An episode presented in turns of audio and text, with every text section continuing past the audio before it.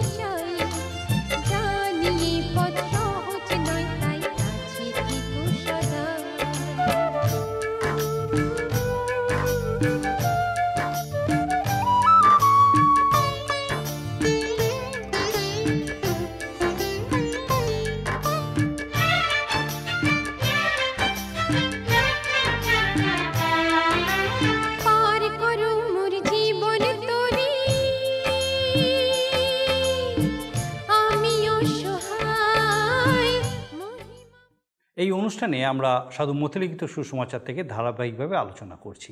আর আজকে আমরা তার চব্বিশ অধ্যায় থেকে দেখব।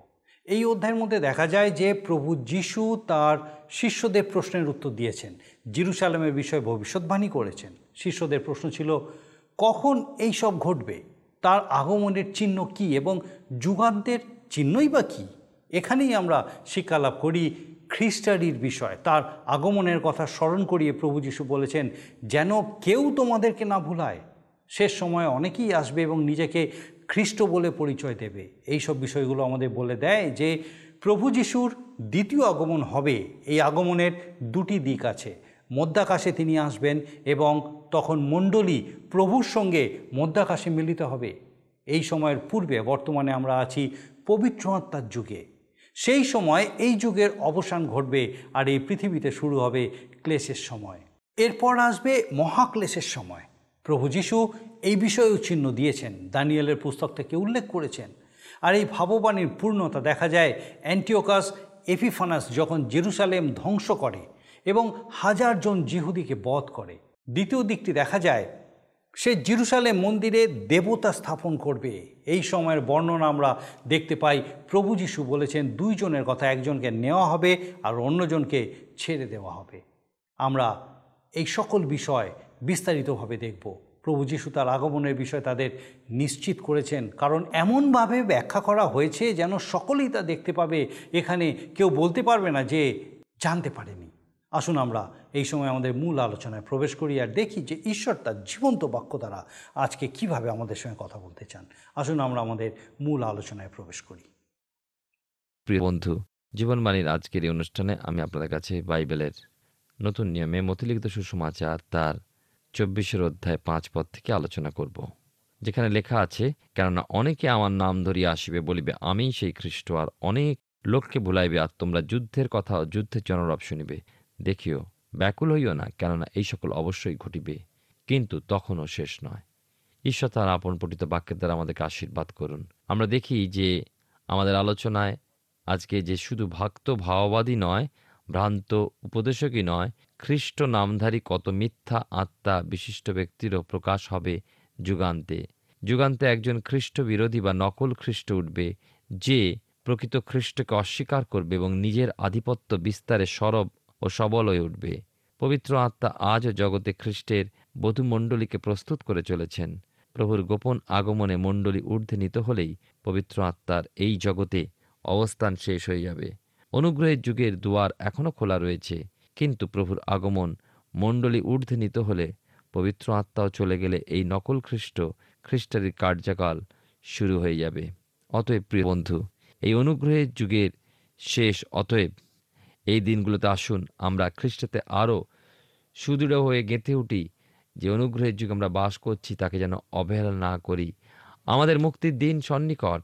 এই মহান যুগকে অবহেলা করলে আমাদের জন্য নিরূপিত সেই খ্রিস্টারি নকল খ্রিস্টের দ্বারা পরিচালিত সেই ক্লেশকাল ও মহাক্লেশকাল।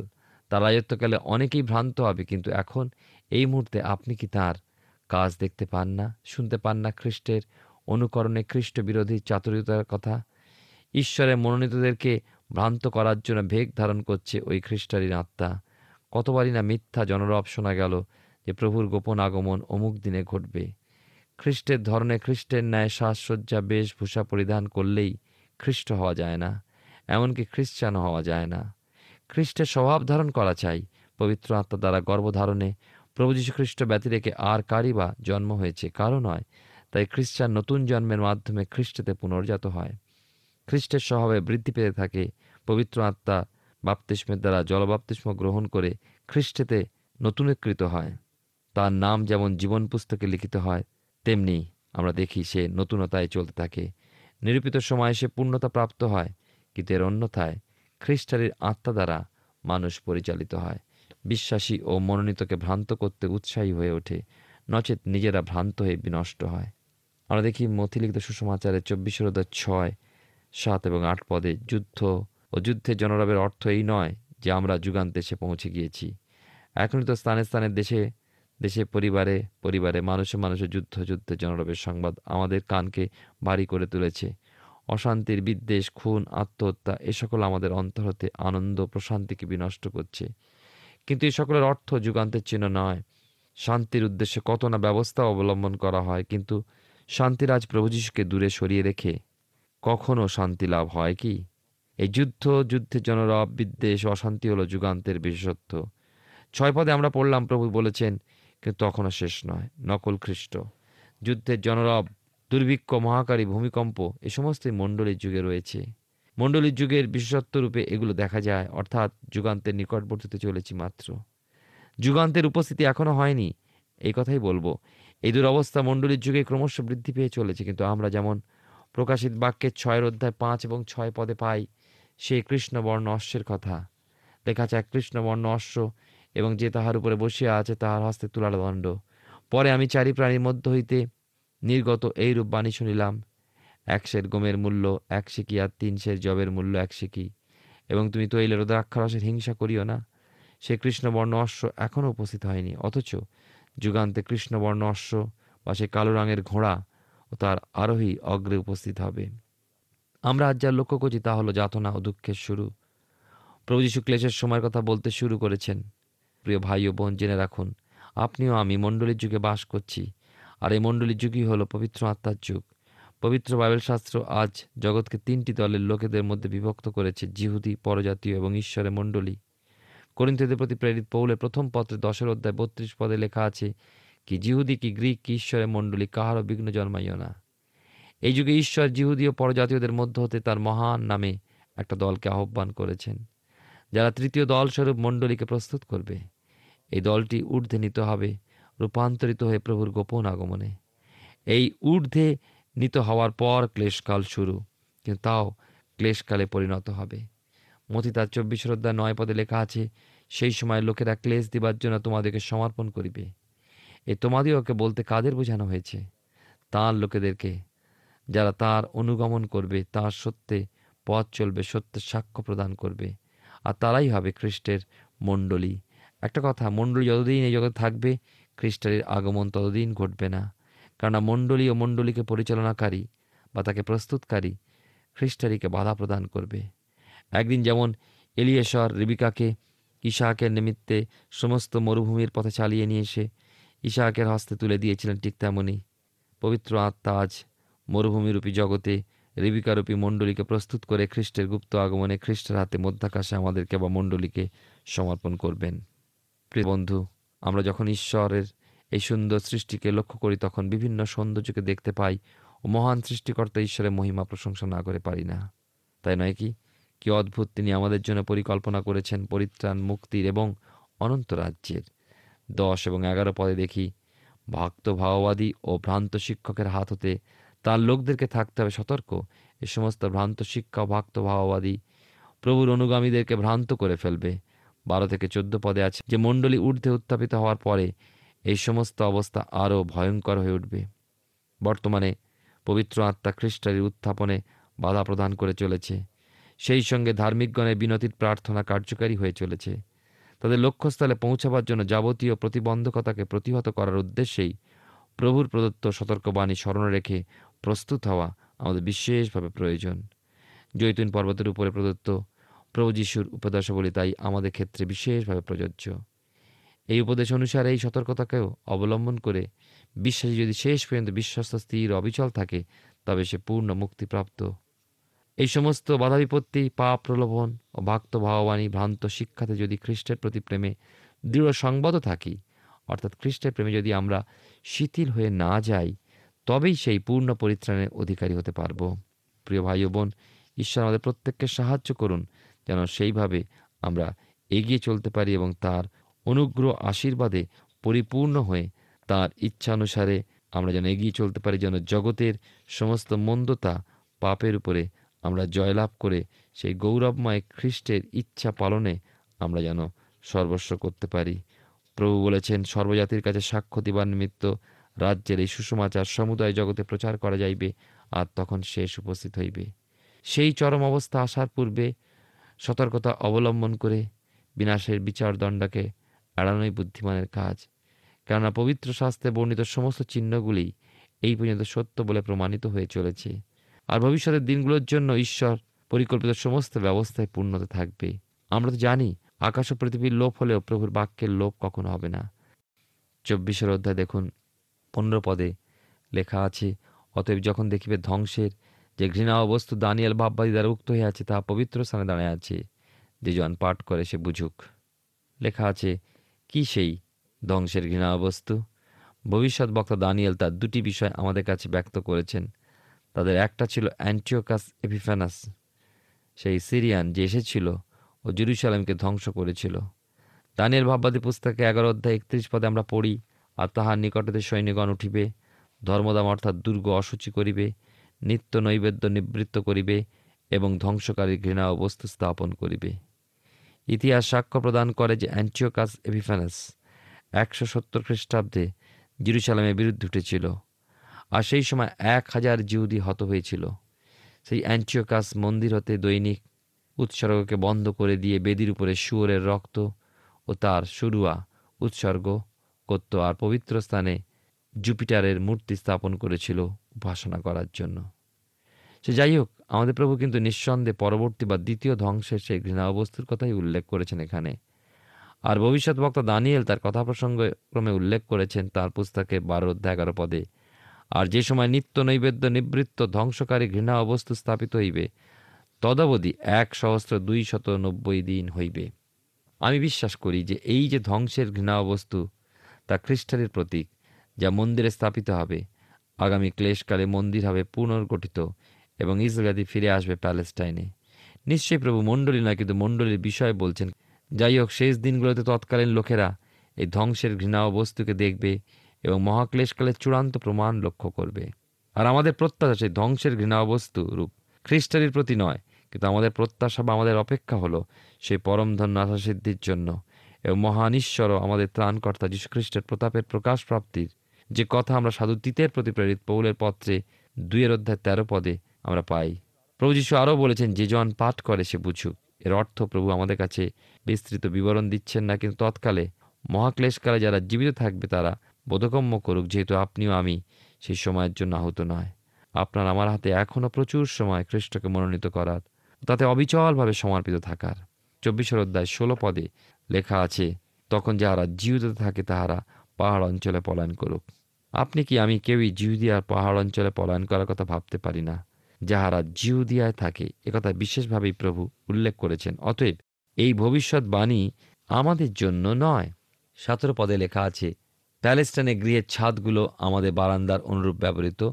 আমরা আমাদের ছাদকে সেরূপ ব্যবহার করি না। এই সতর্কবাণী প্যালেস্টাইন সম্পর্কিত।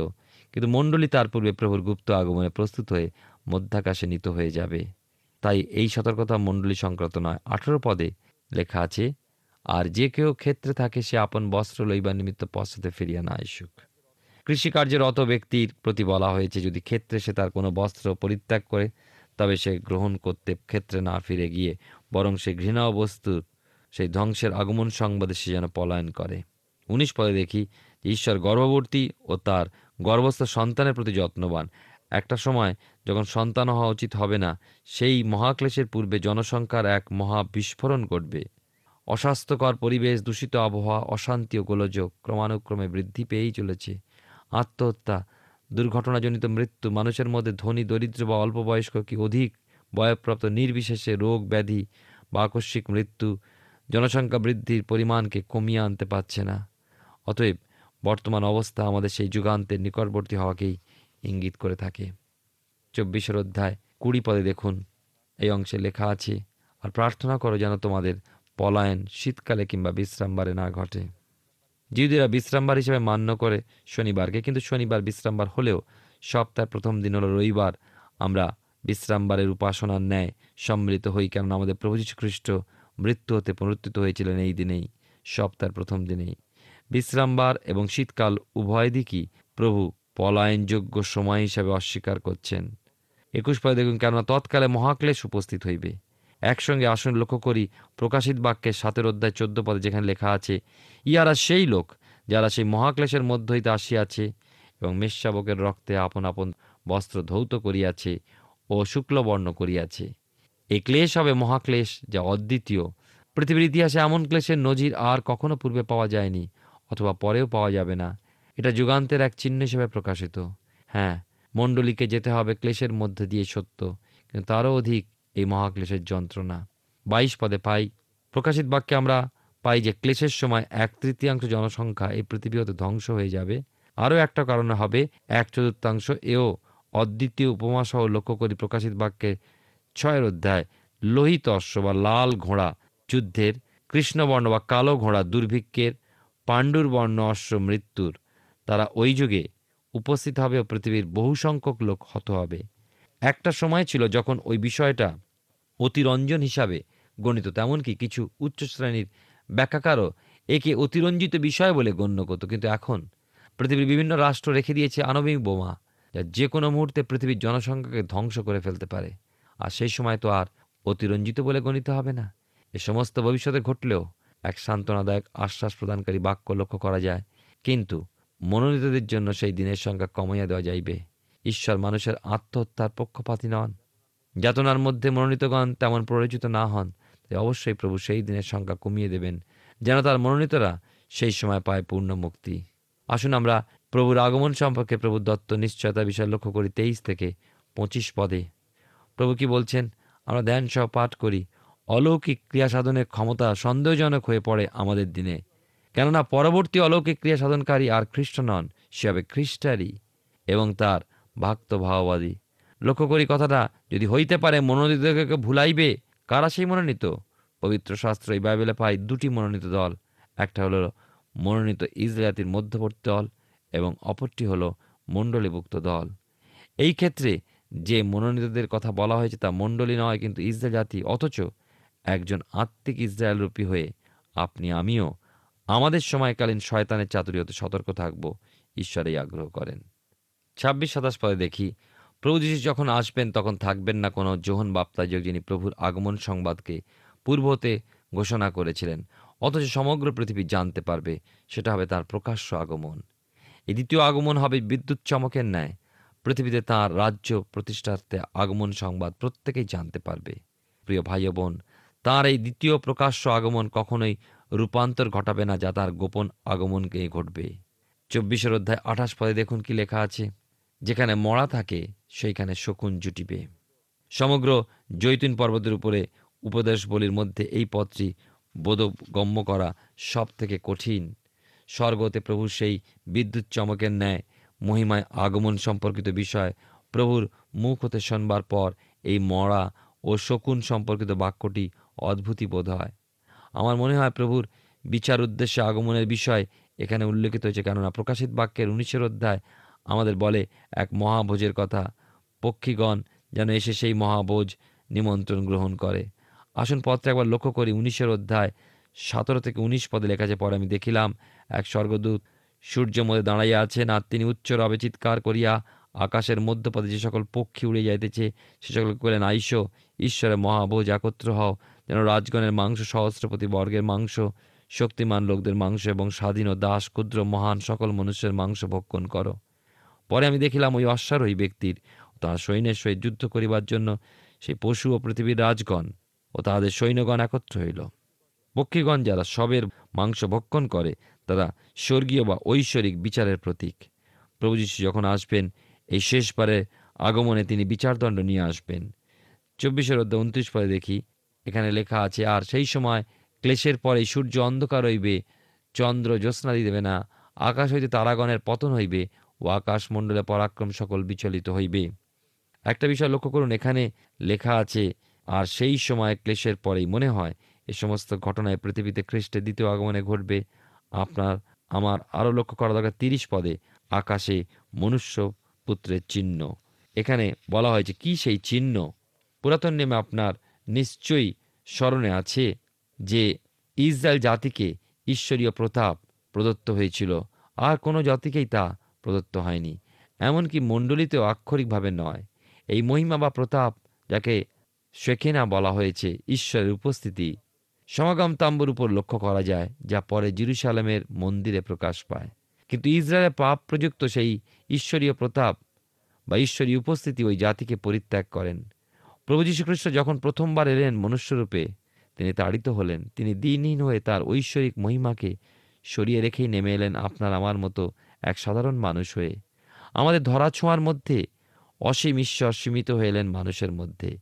তার ঐশী মহিমা তিনি প্রকাশ করলে আমাদের ত্রাণকর্তা হতে পারতেন না, আমাদের পাপ হতে নরক হতে, শয়তানের দাসত্ব হতে মুক্তি সম্ভব হতো না। কিন্তু তার ব্যক্তিগত বিশেষ যে ঐশী অধিকার, যার বিষয়ে প্রেমের সুসমাচার প্রচারক যোহন তাঁর সুসমাচারে একের অধ্যায় চোদ্দ পদে বলেছেন, আর আমরা তাহার মহিমা দেখিলাম। এক নিরূপিত সময় সেই মহিমা প্রকাশ পেয়েছিল। যাই হোক প্রভু দ্বিতীয় আগমনে তার প্রকাশ প্রাপ্তির মুখে পৃথিবীর উপর তা সেই প্রতাপ ও মহিমা বাতাসে ভেসে চারিদিকে প্রকাশিত হবে, আর সেই হবে আকাশে মনুষ্যপুত্রের চিহ্নের প্রকাশ। আরও লেখা আছে, তখন পৃথিবীর সমুদায় গোষ্ঠী বিলাপ করিবে এবং মনুষ্যপুত্রকে আকাশীয় মেঘরথে পরাক্রম মহাপ্রতাপে আসিতে দেখিবে। এই পৃথিবীতে তার রাজ্য প্রতিষ্ঠার্থে পুনরাগমনকে এখানে প্রকাশ করে। আর আমরা দেখি যে আকাশে মনুষ্যপুত্রের চিহ্ন প্রকাশিত হয়। পৃথিবীর সমুদায় গোষ্ঠী বিলাপ সহ মেঘযোগে প্রভু যীশুকে তাঁর পরাক্রম মহাপ্রতাপ সহ আসতে দেখবে। একত্রিশ পদে লক্ষ্য করুন, লেখা আছে, আর তিনি মহাতুরিধ্বনি সহকারে আপন দূতগণকে প্রেরণ করিবেন। তাহারা আকাশের এক সীমাবধি অন্য সীমা পর্যন্ত চারি বায়ু হইতে তাহার মনোনীতদিগকে একত্র করিবেন। এও তার মনোনীতগণকে গ্রহণের জন্য আরও একটা সুযোগ। ইসরায়েল জাতির মধ্যবর্তী মনোনীতগণ সংগৃহীত হওয়ার এই একটা সুযোগও বটে মণ্ডলীর ঊর্ধ্বে নিত হওয়া এর সঙ্গে যুক্ত নয়, কেননা পবিত্র আত্মার শক্তিতে মণ্ডলী রূপান্তরিত হয়ে প্রভুর গোপন আগমনে ঊর্ধ্বে নিতে হবে এর আগেই। এই ক্ষেত্রে স্বর্গদূতের সহায়তা প্রভুর প্রয়োজন নেই, কিন্তু একত্রিশ পদে যে আগমনের কথা উল্লেখিত হয়েছে তা প্রকাশ্য আগমন। আমরা সাধু মথলিখিত সুষমাচার থেকে ধারাবাহিকভাবে অধ্যয়ন করছি, আর আমার বিশ্বাস ঈশ্বর তার জীবন্ত বাক্যের মধ্যে দিয়ে নিশ্চয়ই আপনার সঙ্গে কথা বলছেন। আমরা প্রভু যিশুর আগমনের বিষয়ে আলোচনা দেখলাম। বিশেষত আজকে আমরা লক্ষ্য করেছি, বর্তমানে আমরা পবিত্র আত্মার যুগে বাস করছি। এই যুগকে বলা হয় অনুগ্রহের যুগ। আজ সহজেই খ্রিস্টের কাছে আসা যায়, কিন্তু এমন একটা সময় আসবে যখন খুব সহজে আর তার কাছে আসা যাবে না। শিষ্যরা তাকে প্রশ্ন করেছিল এবং প্রভু যিশু তাদের কাছে তার উত্তর দিয়েছেন। পবিত্র বাইবেল আমাদের কাছে বলে, প্রভু যিশুর দ্বিতীয় আগমনে তার মণ্ডলী ঊর্ধ্বে নিতে হবে। তারপর এই পৃথিবীতে ক্লেশের সময় উপস্থিত হবে। পরে আবার মহাক্লেশ আসবে। এই সময় মানুষ সহজেই খ্রিস্টকে অনুসরণ করতে পারবে না। এই সময় খ্রিস্টারির আগমন ঘটবে, সে আমাদের ভুলাবে। এইসব ভয়ঙ্কর ঘটনার বিষয় নিয়ে আমরা শিখলাম। এখন আমাদের খ্রিস্টের প্রতি স্থির থাকতে হবে। বিশ্বাসে স্থির থাকতে হবে। তাতেই ঈশ্বরের বাক্যই আমাদেরকে রক্ষা করবে। প্রভু যিশু তার শিষ্যদের শিক্ষা দিয়েছেন, তার আগমনের বিষয়ে প্রার্থনা করি, ঈশ্বর, আমাদের প্রত্যেককে সেই বিশ্বাসে স্থির রাখুন। তিনি আসছেন এবং তার প্রতি বিশ্বাসে আসুন, আমরা স্থির হই। আসুন প্রার্থনায় যাই। আর এই সময় আমি চাইব আপনি আমার সঙ্গে প্রার্থনায় যোগ দিন। আসুন প্রার্থনা করি। মঙ্গলময় স্বর্গীয় পিতা প্রভু তোমার ধন্যবাদ স্তুতি প্রশংসা গৌরব করি যার একটি বার তুমি আমাদেরকে তোমার এই জীবন্ত বাক্যের সান্নিধ্যে নতুনভাবে পিতাগো নিজেদেরকে জানার, চেনার সুযোগ দিয়েছ। বিশেষ করে ধন্যবাদ ঈশ্বরীয় পিতা, তোমার পবিত্র পরাক্রমে তুমি সেই প্রত্যেককে, আমাদের প্রত্যেক দর্শক বন্ধুকে প্রভু আজকে তোমার জীবন্ত বাক্য দ্বারা স্পর্শ করেছ। এই সময় বিশেষভাবে প্রার্থনা করি, প্রভু তোমার প্রতি বিশ্বাসে পিতাগো আমাদের প্রত্যেককে তুমি স্থির রাখো। বিশেষ করে আমাদের প্রত্যেক দর্শক বন্ধু, তাদের পরিবার, পরিজন প্রত্যেককে প্রভু গো, তোমার প্রতি এই বিশ্বাসের নির্ভরশীলতায় স্থির করো যে হ্যাঁ প্রভু, তুমি আসতে চলেছ এবং তুমি আমাদেরকে আবার তোমার সঙ্গে নিয়ে যেতে চলেছ সৈক্য পিতা। কারণ তুমি আমাদের প্রত্যেকের জন্য সেই স্থান প্রস্তুত করেছ। ও সৈক্য পিতা, তোমার ধন্যবাদ করি যে তুমি আমাদেরকে এত প্রেম করেছ, যে পিতাগো, তুমি আমাদের জন্য এই চিন্তা করেছ, তোমার সঙ্গে যেন আমরা অনন্তকাল থাকতে পারি। সৈক্য পিতা, এই সময় বিশেষভাবে আমাদের সে প্রত্যেক দর্শক বন্ধু এবং তাদের পরিবার, প্রিয়জন, প্রত্যেককে তোমার চরণে রাখি সৈক্য পিতা। যেন প্রত্যেকে এই আশ্বাসে, এই স্বর্গীয় আশ্বাসে, পিতাগো, এই অনন্তকালীন প্রত্যাশায় পূর্ণ থাকতে পারে যাহা প্রভু, আমরা তোমার সঙ্গেই অনন্ত জীবনে থাকতে চলেছি। সৈক্য পিতা এই সময় আমরা প্রত্যেকে আরেকবার তোমার চরণে সমর্পিত হয়ে ধন্যবাদের সঙ্গে প্রার্থনা তোমার যিশু নামে চাই, দয়া করে শ্রবণ গ্রহণ করো। আমেন। ঈশ্বরের মহা অনুগ্রহে তিনি আমাদেরকে সুযোগ দিয়েছিলেন এবং তার মহা দয়ায় আরেকটি বার আমরা তার জীবন্ত বাক্যের সান্নিধ্যে নিজেদেরকে আরেকবার যাচাই করতে পেরেছি। আর আমার বিশ্বাস, এইভাবেই আপনি আমাদের সঙ্গে আগামী দিনেও উপস্থিত থাকবেন, যেন একসঙ্গে আমরা এইভাবে ঈশ্বরের বাক্যে বেড়ে উঠতে পারি। ঈশ্বর আপনার মঙ্গল করুন। প্রিয় বন্ধু, আশা করি জীবনবাণী অনুষ্ঠানটি আপনার ভালো লেগেছে। আর যদি ভালো লেগে থাকে, তাহলে অবশ্যই আমাদের একটি মিসড কল দিন। আপনার দেওয়া মিসড কলটি আমাদের কাছে অতি মূল্যবান। আমরা আনন্দের সাথে জানাই, প্রতিটা মিসড কল দাতাদের মধ্যে থেকে সপ্তাহের শেষে বিশেষ দর্শক বন্ধুকে বেছে নেওয়া হবে এবং সেই দর্শক বন্ধুকে পুরস্কৃত করা হবে। ও সপ্তাহের শেষে তার ছবি ও নাম আমাদের অনুষ্ঠানে প্রকাশ করা হবে। গত সপ্তাহের বিজয়ী দর্শক বন্ধুরা হলেন বর্ধমান থেকে সুভাষিস দত্ত ও পুরুলিয়া থেকে মমতা কাশ্যপ। আমাদের মিসড কল দেবার নম্বরটি হল zero four four four nine zero eight one two nine zero. আপনি প্রার্থনা ও আরও অধিক জানতে আগ্রহী হলে আমাদের সঙ্গে অবশ্যই ফোনের মাধ্যমে যোগাযোগ করতে পারেন। আমাদের mobile number nine four three three four nine seven two three five এবং আরেকটি হল nine four three three eight zero three seven double five. আর আমাদের ঠিকানা টিভি স্ক্রিনে আপনারা দেখে নিন। ধন্যবাদ। ভালো থাকুন। সুস্থ থাকুন।